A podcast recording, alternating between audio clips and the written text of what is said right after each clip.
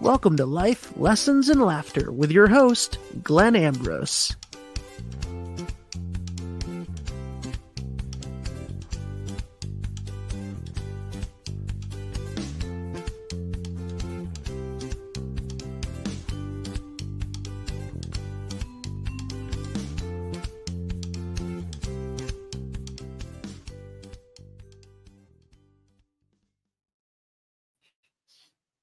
Hey everybody, welcome to the show.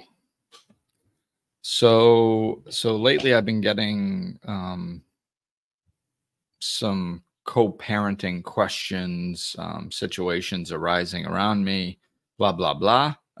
so I figured I would do a podcast on co-parenting. I may have done one before. I know I've done some parenting ones, um, and some kids ones, or you know, about children, but um this one i eh, i guess it's going to be well we'll see but i think it's going to be really about uh usually co-parenting can be difficult. So i'm obviously going to lean into the difficulty aspect of it. If if if co-parenting is easy then you've got a good scenario. You don't really need my help. So of course i'm going to get into the difficult aspects of it um, but you know, to begin with, let's touch on that. You know, the the scenarios that are good. If the scenario is good where you're co-parenting, and and by good I mean um, not bad, because it like it really seems everything is perspective, right? So there are, of course, some people that are in good co-parenting relationships where they can co-parent very well and they're aware of that that it's that they're in a good scenario and that they're cooperating well and doing well as a co-parenting unit. And those people really don't need my help. You know that like not only are you doing it well but you're aware that you're doing it well. And then there's another group of people that are actually doing really well but they don't know that they're doing well and uh, the, these people really it's it's i find it very important for them to slow down and really assess what's going on in your co-parenting situation because if you wrap your brain around the possibilities of what it could be and understand a reality of how good you have it if you understand that, it can make it 10 times better. Um, because if you don't understand how good you have it and you actually have it pretty good, most likely you're going to sabotage it and it's going to get worse. So, like, you have to be grateful for something to keep it. So, if it's not that bad, or if it just irks you every once in a while, pump the brakes and slow down and and look at this and and and see how good you have it because not that bad is probably amazing compared to the alternative. And not that bad in most situations is pretty much um, close to as good as you're going to get. Unless you continue feeding it, then it can continue getting better.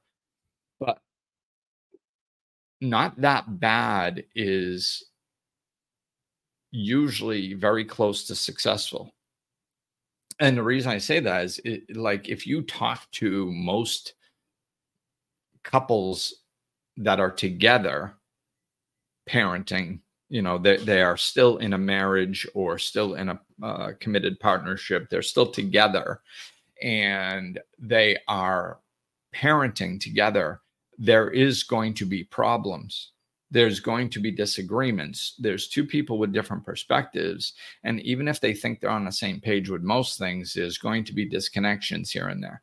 There's going to be times when you think a situation should be handled differently than your spouse or your partner.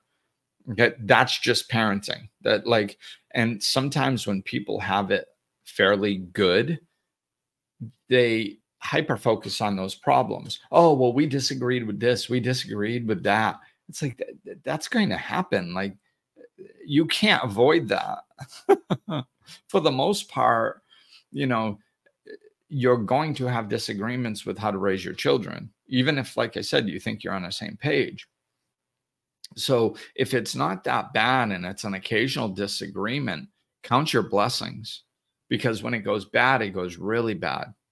You know, so, you know, I think, and like I said, if you're doing pretty well, if you feed it, like if you're doing pretty well and you go to your, you know, um, well, I mean, I, it's it's funny. I'm divorced, so my mind and a lot of my clients are. So my mind, when I talk about this, um, goes to kind of worst case scenario with divorced people or separated people uh, that are no longer together, and I usually address co-parenting like that. That's usually the most extreme, difficult situations. But I, I you know, I want to touch on as many aspects of this as I can so uh, this type of situation that I'm talking about now, whether you're together or whether you're separated, it doesn't really matter. Feed the good. Feed the good, you know, and and what I mean by that is, you know, you can one count your blessings, be grateful yourself, but two talk to the person that you're co-parenting with and be like you know what? Hey i know what i know that we disagree sometimes. I know that we have some problems and and you know hopefully we'll continue working on those things and getting better and better but i mean we're really doing well. We're doing well. Some people are at each other's throats all the time and we're doing pretty well so you know i just want to say thank you. Like feed that. That's that's what feeds good relationships. If they're you know eh, i mean if they're dysfunctional then you shouldn't go say that. But i mean if most of it is good feed that good you know? It's positive reinforcement for a positive job. It's like it, it gives momentum to it and it gives people like hearing good things so it gives them kind of a reason to continue trying to work through things. If you don't do things like that and and, and you just harp on the, the the one problem or the two problems or the few problems you know then it's like you know then half the time the other side or you yourself is like why do i keep trying? Like we're never going to get it right. And then you get this defeatist attitude and then the effort stops and then things get worse you know? So whether you're together or whether you're apart um, really look if it's not that bad feed the positive starve the negative and count your blessings.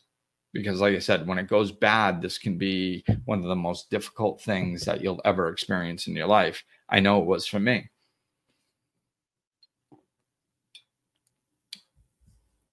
So i guess to to kind of kick off as i go into the more dysfunctional areas which of course require the most help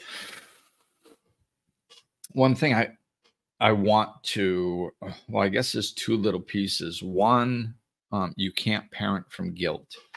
So this is about you know all different situ- you can use this in any scenario. So a lot of times when people separate, they're like, oh my God, how's it going to affect the child? Oh my God, it's so, you know, oh, they don't have two parents in the house. Oh no, and all this stuff. And they start parenting from guilt.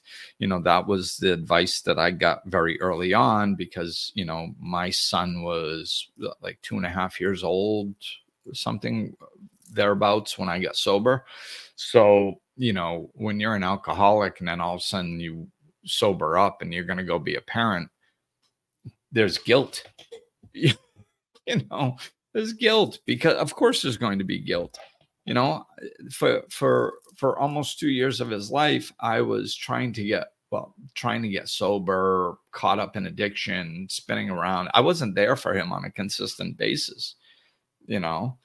I mean when he was a baby i was for like the first nine months you know to, I mean, you know, I was in the house. I took care of him, uh, you know, five six days a week alone. So, you know, I mean, I had that bonding time with him, and I did try to be a parent back then. But I mean, I was a mess, and I didn't know how to do it, and so that wasn't, you know, I don't look back on that and think I knocked it out of the park. I was present, um, but or I was there. I wasn't really present, and then I spiral for two years before I get my stuff together. So yeah, there's guilt um, so I had to work through that because if you have guilt down at the bottom, it's going to it's going to drive your decision making. So there's going to be these times you have to be consistent as a parent, and there's going to be these times when either you're the kid plays on your emotions because kids can be manipulative when they're trying to figure out how to get what they want as they grow uh, or that guilt just creeps up and you just let things slide when you should be more consistent with them. So, you, and that's going to happen more and more and more if you're parenting from guilt. So, if you have guilt for separating or guilt for anything, when it's when it comes to parenting, you need to work through that. Okay. Um, the other thing I want to touch on is we have to let go of what we think a parent should be. We have to let go of what we think co parenting will look like. We have to let go of what we think being a good father is. We have to let go of what we think being a good mother is because what we think is determined by social standards, things we saw on TV, things our own parents did, things we saw other parents doing, we absorb that and and just like everything in life we create a perception around it. And we stick it in a box and it's unconscious and we don't even know it's there but we all have an idea of what we think a good parent is. And we tend to try to live up to that.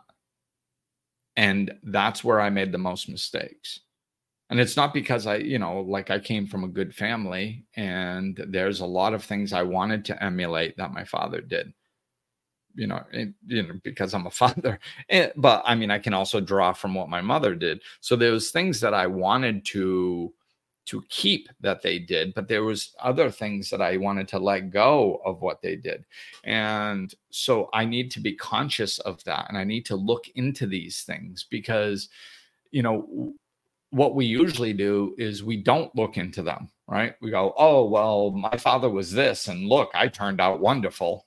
Mm-hmm. So many people say that, and I'm like, huh? Like, really? You turned out that good? You seem kind of seem like a mess.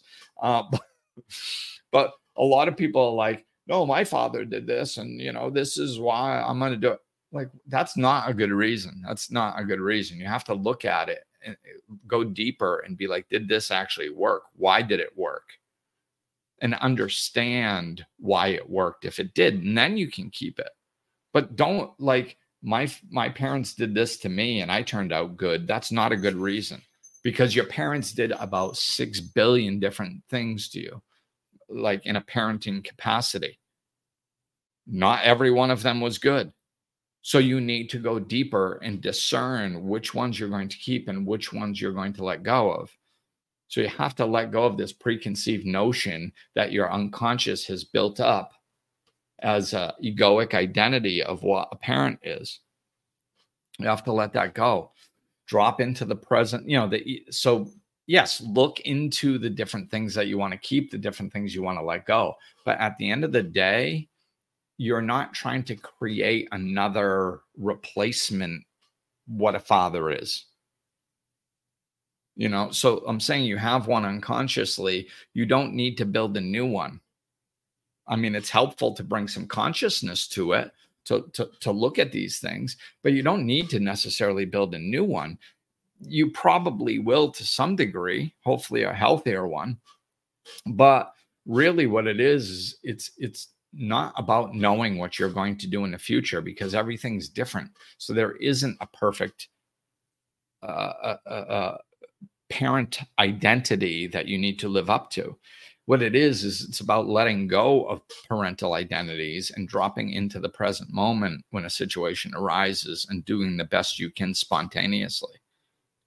You know, and and I mean, sometimes there's other situations where you have a little bit more time to think. Sometimes it's spontaneous. Sometimes you can just center yourself, think about it, and then address it the next day or that night but the point is is to drop into this present moment center yourself and open your heart and try to you know discern what you should be doing in that situation uniquely for your child and unique to that situation because it's always different you know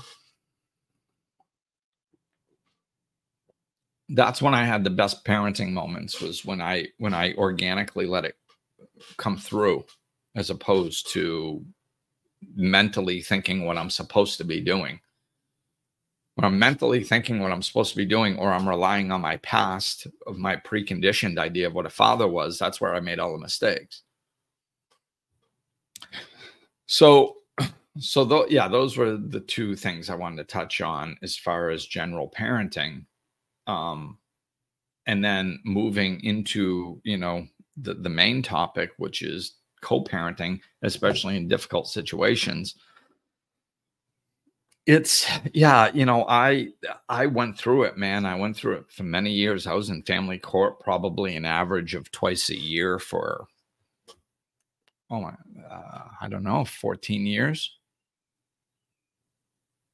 Like, you know, there was nothing ever easy about co parenting with my ex. It, it wasn't. It, you know, she swore that she would hate me until the day I died, and she's living right up to it. So, you know, um, so every single possible turn to make something difficult for me, it was taken. And many times they were even fabricated. So, you know, I get it and you know when when i was going through most of this the first 10 or 12 years i had no rights um the the the court system can be a little bit tricky and uh when i got divorced um they they said that they were going to basically put um the the custody decision on hold until i got from florida up to rhode island and um, what they did is they actually gave my ex full custody. So I had none. So I was navigating this with zero rights for 10 years, um, which was difficult. That's why I was in court all the time because if I wanted to take my son to visit my parents, you know, two hours away in a different state, I needed to go to court and get permission because it wasn't going to happen otherwise. You know the answer was always no. So i every little thing i needed to do i needed to go to court. And i couldn't afford a lawyer most of the time so i was doing it myself which the court hates. So i was getting my ass handed to me and chewed out by judges and everything else because i actually made them do their job which was come to judgments which it's ironic but in a family court system that's exactly what a judge does everything to avoid is making judgments. They do not like making judgments because then their name is put on the line and their decision is put on the line. And then people can attack them from the outside.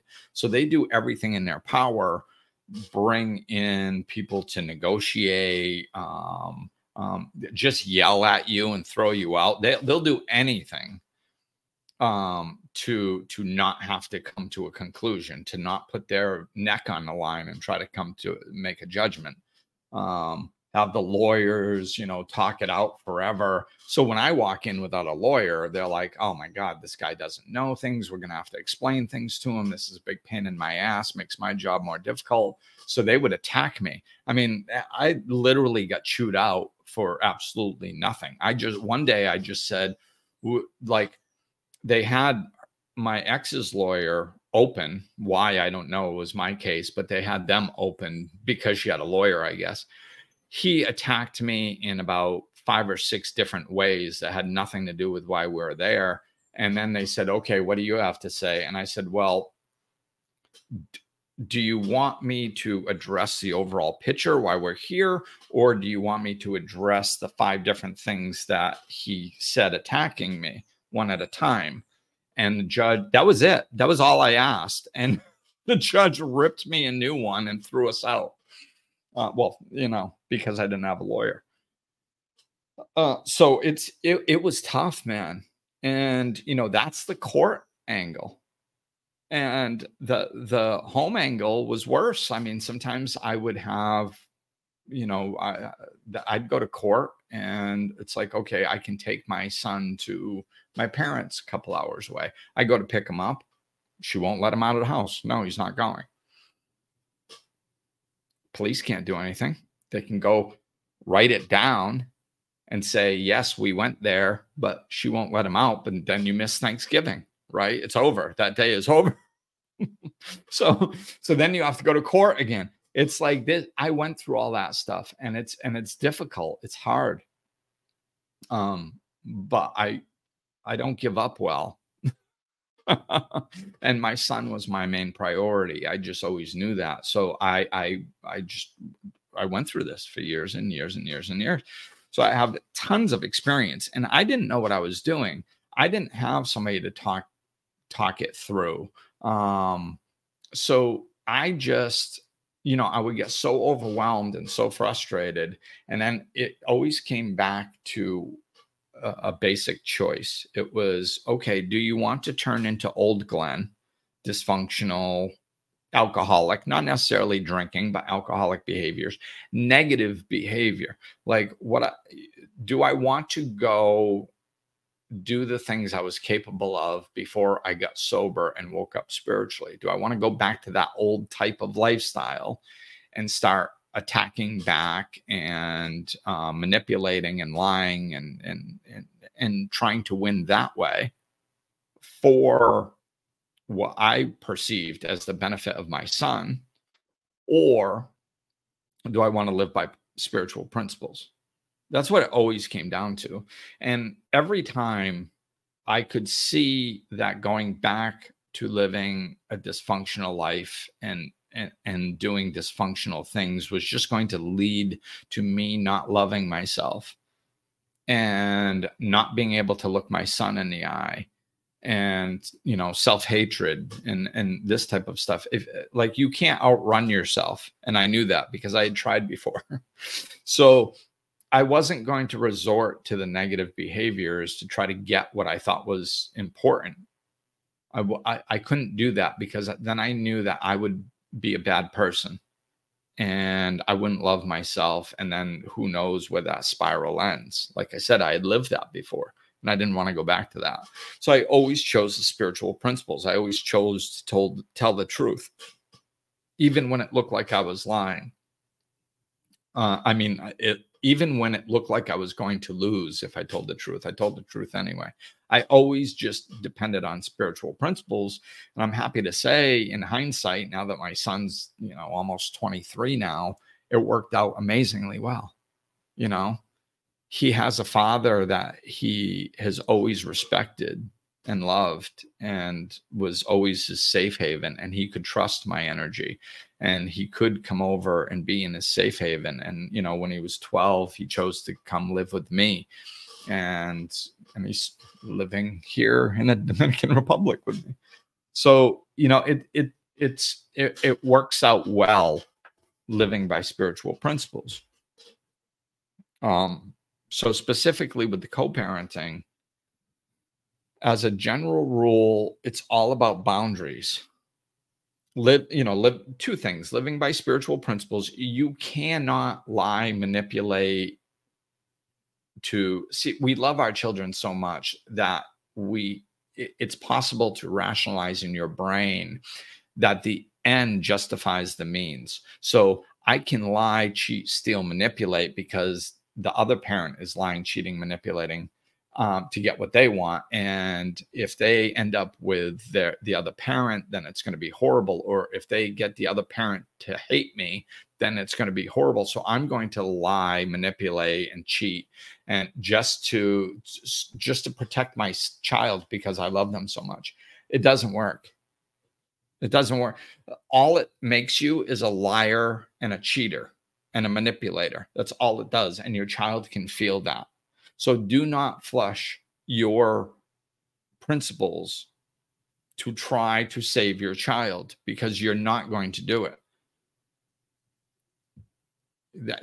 They, see you, they can feel you lying, they can feel your anger, your rage, your just, and it repels them. And they love the other parent children love both parents. They just do. It's innate. So when you're bashing the other parent or fighting with them all the time, all it does is it it's confuses them. They're sitting there going, like, I, but I love them. They're a jerk. They they lot, but I love them. I I don't know what to do about this. I'm a little kid, and I I just love them. Like, how do you like it? You know, you know, if if somebody, everybody understands this even on an adult level, and it's more intense as a child. Uh, on an adult level, like you know, you ever get pissed off at somebody you love, like um, could be your spouse, it could be your brother or sister or your parent, and you might be just venting and bitching about them, and then all of a sudden somebody says something negative about them that kind of crosses the line. Yeah, they really are a jerk, and you're like, well, whoa, whoa, whoa, wait a minute, you know, that's that's my loved one. I mean, don't call him a jerk. You know we're just having a disagreement. See it's that's natural. It's natural for us to defend people we love. And to put a child in that situation is extremely detrimental. So you know we have to choose spiritual principles. Be the, the the quality of time you have is more important than the quantity uh, the love you share with that child is more important than be, looking right in an argument. Uh, it's it, it's just that's the spiritual principles. You just got to be love, and they will that will attract the child. The child will want to be around somebody who feels loving. They don't give a crap if you're right or if you're wrong. They don't care because it's uh, they just want love. That's it. So choose the loving way. So, you know, when it comes to dealing with somebody, you know, that you just you have control over you. So you just have to be you. You have to be the best version of you that can be. And I trust me, it plays out every time in the long run. If you are a loving, kind person that towards your child, it's going to pay off in the long run. And it'll probably pay off in a short term too, but now, w- dealing with a, a co parent that's really difficult, you know, when I'm talking fighting all the time, complete disrespect, attacking, court, you name it. It can go as minimal as or as extreme as you want. If there is just a lack of respect and attack attacking coming with a negative behavior is coming all the time, um, then what you need to do is set boundaries. And again, this is we have to let go of what we think co parenting should be. People have this idea that they try to hold on to. We're supposed to talk all the time and work through things. It's like, it's just simply not possible with many, many, many people. So stop trying to make that possible.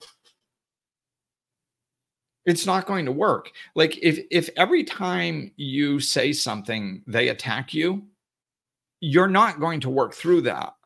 You're like you're not going to sit there and say hey this isn't good for your child so please stop doing it and then they're going to go oh yeah thank you for pointing that out and then all of a sudden turn into this wonderful being it's not going to happen that never happens this is like yeah, have you know, the Democrats and Republicans have been arguing for hundreds of years. Have has their relationship gotten better? Have they learned to work together? No. It's worse and worse and worse and worse. The division separates. Like you, you, it's not going to magically get better.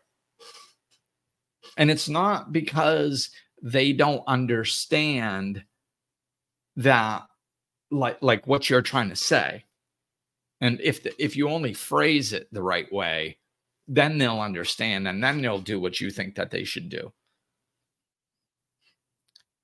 All relationships require respect. They require respect as a foundation. Okay. So if there isn't respect, then you can't have a healthy relationship. You can't. I don't care what you do. I don't care what conversations you have. I don't care what you attempt. I don't care what pie in the sky illusionary world you're living in. You're not going to have a healthy relationship if there isn't respect between two people. And that goes in friendships, it goes in family, it goes in spouses, it goes in partners, it goes in uh, work relationship, anything. You're not going to have a good one if there's no respect. So you have to get a level of respect. And when you let go, like people are like, oh, we're supposed to be co parenting and we love this child. So if we come together, then that child will have a good experience. Then they'll come into a healthy experience. So they live and die trying to create this, this loving utopian co like co-parenting relationship and in many many situations if they're dysfunctional and there's no respect that's simply not possible it's not possible so stop trying to achieve it set a ground a, foundation of respect and safety first. So like when people go to counseling right when they go to therapy like one of the ground rule things if they're a good therapist is they're going they're going to create a safe space for you guys to talk through things okay? That, that that like that's a foundation. You can't accomplish anything until you have that. Until the the count the, going to the counseling or the therapy sessions are a safe space where both people can actually be heard until that's accomplished nothing is going to be worked through so th- it's similar with this. There needs to be a baseline where the fighting is stopped, where the attacking stop, where you have a safe space. From there, then maybe you can build something into a co parenting situation. But what you need to do is if you're up here and it's all dysfunctional, you have to work your way down by setting boundaries until you find the safe space. So the boundaries might be like, okay, um, every time we talk, we argue. So um, let's just communicate through text or writing. You know, um, you know, when when I come to pick up the kid, let's just have them go outside to the car so we don't really have to interact fine. Whatever. Set these boundaries in place. And the boundaries aren't, you know, bound the you know, I've, I've people have to slow down and understand boundaries. I've said this I, I, I can't even count how many times I've said this. And I still hear people, and I know not everybody in the world listens to my podcast, but go listen to Boundaries podcast. Boundaries are imperative in this world especially where we are changing everything in society. Everything in society is changing, and we need boundaries in just about every area of our lives. So, to we need to understand boundaries. And people go, "Oh, I tried to set some boundaries; it didn't work." No, you didn't. That's not a boundary. Boundaries don't have an option to work or not work. They work a hundred percent of the time. One hundred percent of the time, boundaries work not 99, 100% of the time boundaries work. Why do they work? Because they do not require the agreement of the other side. That's not a boundary. A boundary isn't saying, hey, could we not argue anymore, Kay? Because it, it's bothering the child. And then the child and and they, and they go, yeah, okay. And then next time you see them, you argue. Oh, see, I tried to set a boundary and they just walked all over it. That's not a boundary. That's a suggestion. That's a comment. Okay. A boundary has consequences. Now, you can give a suggestion first before you set a boundary so you don't look all militant and stuff. You can try to be courteous and be like, hey, could, could we, you know, uh, let, let's not argue in front of the kid. If we have something to talk about, let's just talk about it, you know, when they're not here. We'll email about it or something like that or we'll plan a phone call and get on it whatever you know we'll try let's just say that's your issue at the moment and then you try that and they start something. Then okay well then now it's boundary time. So so then it's like okay you know what? Um you know i i, I talked to you about you know not arguing in front of the kid. It obviously didn't work um, because we're arguing in front of the kid again. So um, what I'm going to do is I'm just going to send the kid out um, when you come to pick him up. You know, or I'll leave the front door open and you know just honk when you get here and I'll I'll head out or shoot me a text when you're 5 minutes away or whatever. you know. And if they don't, whatever, you keep the door locked until until they get there, and then you unlock the door and leave the room. But you you know you can set boundaries by going, okay, um, I'm let's just not interact. I think it's better for now if we just don't interact. Oh well, what the heck? We can't be in the same room now. Blah, blah, blah, blah, eh, it's just not working. So uh, I'll, I'll just be in the other room when you pick, come pick them up. You know, whatever the boundary is, it doesn't require their agreement. You just do it. And if that doesn't work, you just do something else. You get, see, the boundaries, like, you know, I, I believe that, that, um, I believe in trying to be reasonable. Okay. Believe it or not, I'm very strict with my boundaries, but like I don't run around setting boundaries for every little thing. That's that's the ego. It goes way too far in a direction. So try things. Just don't be attached if they're going to work out or whether they're not going to work out. Like, so even if, like, as you're learning to set a boundary, if your boundary doesn't work, all that means is that, like, you need to set a firmer boundary or that one wasn't an actual boundary.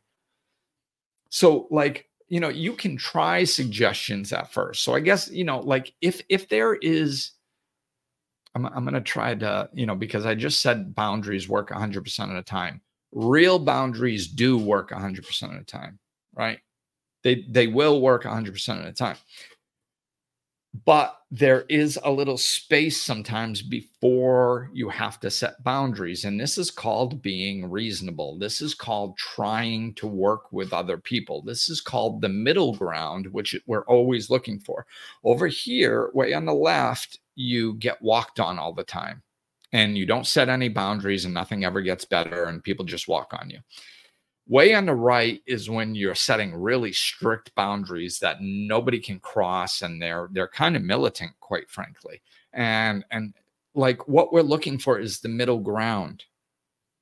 Always start in the middle ground, and then will you have to get militant sometimes? Yeah, depending on the situation, you may. But sometimes if you do like a firm recommendation, that might work. So try that first. This isn't a sprint, it's a marathon. I understand you're probably tired of dealing with this stuff, but you've got to try to give the impression of being reasonable and calm throughout this process. So try being like, even ask them what they think. Hey, what do you think? You know, we argue. I don't think that's good to do in front of a kid. You know, I, am assuming you probably agree. Is there any way that, like, do you have any suggestions on how we could avoid that? What do you think? How do you think we could avoid arguing in front of the child? See, it's not about being right or wrong. It's just about what's doing right for the child. So, who gives a crap if they go, Well, you seem to get irritated whenever you see me. Um, so, like, why don't you uh, go in another room when I come pick them up? Now, most people in that situation go, it's not me that gets irritated. It's you that gets irritated. And they want to be right. And that's why the arguing continues. Right? It's not about that. It's not about being right. It's not about being wrong. Who cares? Of course, your perspective, you think you're right. And of course they think they're that they're right. It's not about that. It's about handling a situation appropriately for your child. That's what it's about. So who cares if they think that you're, oh, he, he think he, he blamed me. Who cares? You're you're not with them anymore. Of course they're going to blame you. That's why you're having problems co-parenting in the first place because they blame you for stuff. Like so let go of of the the little battles to win the war. You know? So you can try some suggestions first. If the suggestions don't work, they have to get more and more militant, more and more strict, less and less wiggle ground until they're an actual firm boundary. So, like when we were when we were going to court, when my son moved in with me, that was I mean, he moved in with me the first day. But then there was a year and a half to two years worth of court battles where my ex was fighting that decision. So, in which we won, fortunately. during that time, you know, our our our interactions were very um, monitored. They sent us to to uh, co-parenting therapy, which was an absolute joke. She just sat there and screamed at me the whole time, and I used to look at the therapist and go, "You you gonna you gonna step in here? Nope. You guys got to learn to work it out." Like that. Well, we haven't in 12 years. I don't know why you think we're going to suddenly now. so after, and I told him, you know, I said, you know, listen, if if after four or five sessions or something, I was like, I'm not just to come in here and get yelled at. I'm not going to do it. So, you know, you either step in and try to create safe space where we can actually talk through things, or I'm not coming back. So eventually, after about four or five, um, I, I just was like, she's screaming at me, and I'm like, no, you're not going to do anything. You're just going to let this go.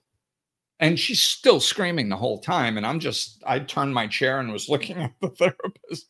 like, nothing. Okay. Well, I'm not going to sit here and just get um, mentally, emotionally abused because you think that this is helpful for some reason. So, and this was court ordered. And I just got up and walked out because I'm not, you know, most people will stay in that situation because they say it's court ordered. I don't give a crap if it's court ordered. They can't court order you to be mentally and emotionally abused. They, I mean, they can try, but then you go in there, and that's what you have a lawyer for. I had a lawyer for this one, you know. Um, but when I stopped going, they didn't even attempt it. They. They were like, "Oh, that didn't work." I don't even know if it got brought up in court that I stopped going. I don't know, uh, or that I walked out. But I wasn't going to. That's not allowed. I am not allowed. I, I do not allow myself to sit there and get screamed at in any situation. So I will get myself out of it if I need to. Um, that's a boundary. It wasn't dependent on what the court said. The court didn't have to agree with me. It wasn't dependent on what the therapist said. Didn't have to agree my ex doesn't have to agree. I don't give a crap. That's a boundary. If you don't stop yelling, I'm walking out. And I got up and walked out. That's a boundary. I will not be treated this way. And I leave. You know, it's a boundary because nobody can do anything to stop me. when we went to court, um, you know, like she was she got up earlier than I did. So, you know, w- when my son was living with me, she started calling at like seven o'clock in the morning um, and waking me up. And I tried to leave my phone on in case of emergencies, but, you know, she was. So I asked her, listen, please, you know, and she would just call up to leave a message yelling at me at seven in the morning. So I said, listen, uh, unless it's something about our son that needs to be addressed right then please don't call me before 8.30 or whenever the heck i get up. And the next day she just called again. So i said okay if you do it again i'm just going to block your number. And she did it the next day and i blocked her number. And that's a boundary i wasn't asking for her agreement i said if you do this this is what's going to happen she did it and that's what i did so they went to court we went to court and uh, to me, this is a good example of a boundary. And they said, um, you know, sh- she said in court, or her lawyer, I don't remember, said, um, you know, Glenn blocked her phone number. Um, so now she has no way of of uh, getting in touch with her child and um, checking on her child. And um, so the so the judge looks at me and says, "Well, that can't be right. You surely didn't block her number and, and prevent her from checking on her child, did you? I said, Yes, I did. Because I said, I have the I have the messages right here if you'd like to listen to them. She just calls me up every morning screaming at me. And I told her, if you continue doing this, I'm going to block your phone number. And she just continued doing it. I'm I said, so I'm sure, Your Honor, that you would not dictate that I must be emotionally and mentally abused by law. I mean, of course, you would not say that I legally have to allow her to abuse me. So, since I know you wouldn't say that, I'm open to suggestions. Just let me know what you'd like me to do. I'd be happy to do it. And the judge was like, oh, crap. Because now she had to work. She, she had to use her brain and come up with some sort of solution, which they're not used to having to do. So, like, oh, um, well, what about email? I said, email's fine. And my ex said, no, I don't have an email, which was BS because she was emailing the guardian ad litem appointed to the case daily. uh, but she didn't want a paper trail. She wanted to be able to attack me without the paper trail. So, well, that's my guess. But she didn't want to do email. So the judge was thinking for a minute and she's like, Well, what about snail mail? What about like just letters? I said, Fine with me. I'll do whatever you know, as long as I don't need to get yelled at, I'm I'm open to anything. So she was like, "Can you do?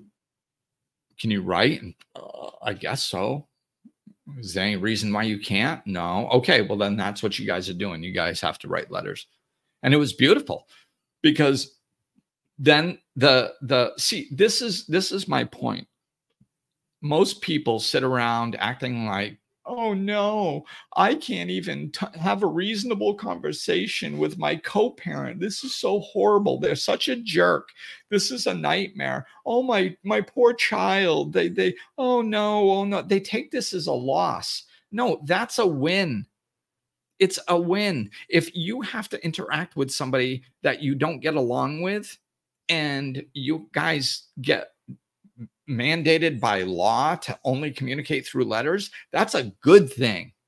Why? Because then you don't have to constantly interact with them, which when you interact with them, it doesn't go well. So, what you want to do is minimize interacting with them. Snail mail is a great way to minimize interacting with them. So, I was ecstatic I wasn't sitting there going, oh no, I didn't fit into my paradigm of what a co- perfect co parenting relationship is supposed to be. My son's going to suffer. Oh no, I was like, less interaction with her means less problems, less arguments, less yelling. Yippee ki yay! Where do I sign? This is wonderful. So, you know, slow down and think about that for a minute.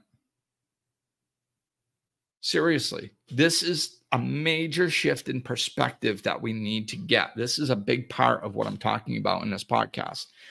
We look, we have this preconditioned thing of what we're trying to achieve, and then we punish ourselves and get upset every time we don't achieve it.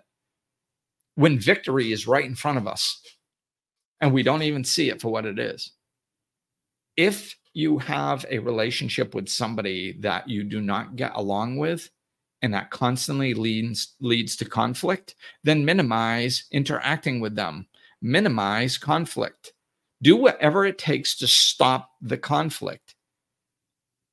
What it looks like to your child is that dad's happier, mom's happier, unless one of them just is going to be miserable.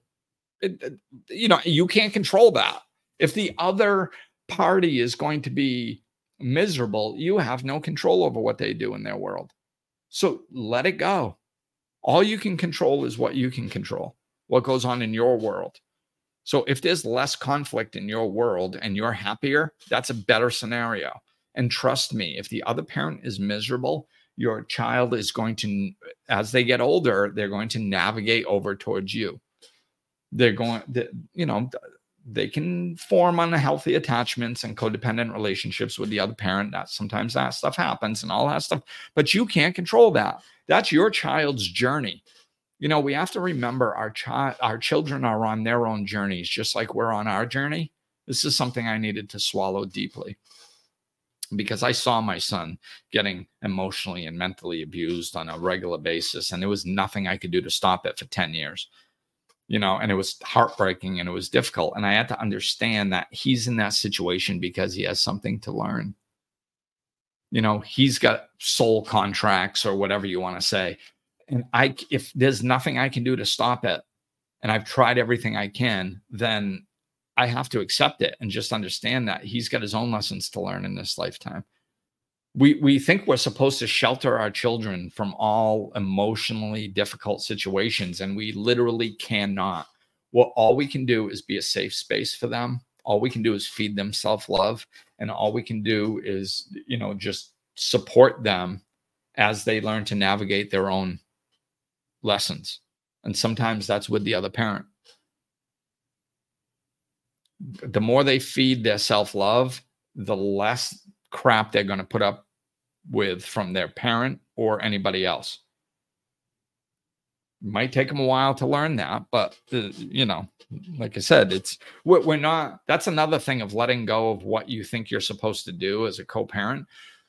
You're not supposed to save your child from experiencing any emotionally difficult things. You, you can't and most people are trying to do that. That's their like their main goal. I want my child to experience not experience emotional difficulty. Of course we're not going to push them into emotional difficulty. Of course we're going to avoid like of course i'm going to not argue in front of my kid if i can help it. Sure. I mean if i can help it. But if there are certain situations like them being with another parent that's dysfunctional and it's that I have no control over that. I have no control over what the other parent does in their house or what relationship those two have. So I have to stop trying to control it and just do what I'm in control of. Feed the love, feed the self love, give them a safe space. Be the stable one. They'll turn towards you. They'll love you. They'll respect you, even if they pull away from you every once in a while. Ultimately, they will choose to, to have a good relationship with you, regardless of what they choose with that other person. So be clear on what you're trying to achieve. You're trying to achieve not arguing, you're trying to achieve less conflict, period. You're not trying to achieve everybody agreeing that you're right. you're not trying to win a battle with the ex because you probably never will. So take the victories, you know, and and view like, okay, we can only text, or you know, they have this great um, texting app now that goes through the court. So the court, you know, sees all the all the texts and how you communicate. That's a great tool. And people like I've literally had people be like, "Oh my god, the only way we can communicate is through this court freaking app. It's horrible." Like, what do you mean it's horrible? That's beautiful you can you like that means every time your ex texts you they have to think that the court is going to see what that what they have to text. So that means they're going to behave themselves. It's wonderful. This is a beautiful tool. And people view it as like failure. It's like no no no no. That's success. That's success. So just i'm going to wrap up. You know i probably talk like this on this subject forever. But set you know, it doesn't matter if you start with, um, you know, go through the steps and get increasingly tight on on the boundaries that you set. And if you guys get to the point where you can only communicate through letter, cool, cool. That's it. All I used to get, like, you know, once once my son was living with me and all the court stuff was done, I used to get like a letter um like twice a year and it would have a child support check in it. Now, like the, the regular child support got withdrawn, but there was some um, soccer costs and stuff like that that she would have to send me a check for half of it and she would so when she had to send me a check for that stuff she the check would be inside and the letter would be in there and it would just be a letter telling me about how much of a horrible parent I was and what a loser I was and all this stuff and I would just I would read it because I got a kick out of it usually. I think maybe one I didn't I just threw in trash. But I would take the check out and I would read it and be like, oh yeah, I'm a horrible parent. Oh my God. And and like my son wouldn't even see her. Like he refused to even go see her because she was so negative and screaming all the time. So it's like I'm a negative parent, but me and my son are here together having a good relationship, and you haven't seen him in a year and a half. and she's telling me how much of a horrible parent I am, you know. And I'd be like, okay. And I'd giggle a little, th- crumple it up, throw it in trash, and go cash a check. It was beautiful, man. I loved it. So the more bound, if you need to get to that level to where you guys can't even communicate and there's only, you know, supervised pickups or whatever, people think that those are failures. No, those are wins. Why? Because it accomplishes the ultimate goal, which is less conflict. So just stay focused on less conflict and set whatever boundaries you have to. Just don't go crazy in the boundaries and mm, mm, you know, probably 75% of the time people don't have to get as strict as as I did. It's not that necessary. So start off simpler and get increase the intensity of the boundaries as necessary until you get to a plateau that works. That's your safe space. And they'll respect you just because they have to, because they have no other choice, because the boundaries are so thick and tight. Cool. Maybe someday it'll change down the road, depending on the circumstance. Maybe it won't, whatever. But that is what that's how you do it. Boundaries get more and more strict, more and more intense as they go until you hit a plateau where the arguing stops. Whatever is necessary to accomplish that, to have a peaceful existence, that's what your main goal is. Don't worry about what society thinks of it. All right that'll do for now. If you guys need any help with this, just uh, reach out. All right. Um, so yeah, I think that's it. All right. Peace. Good luck.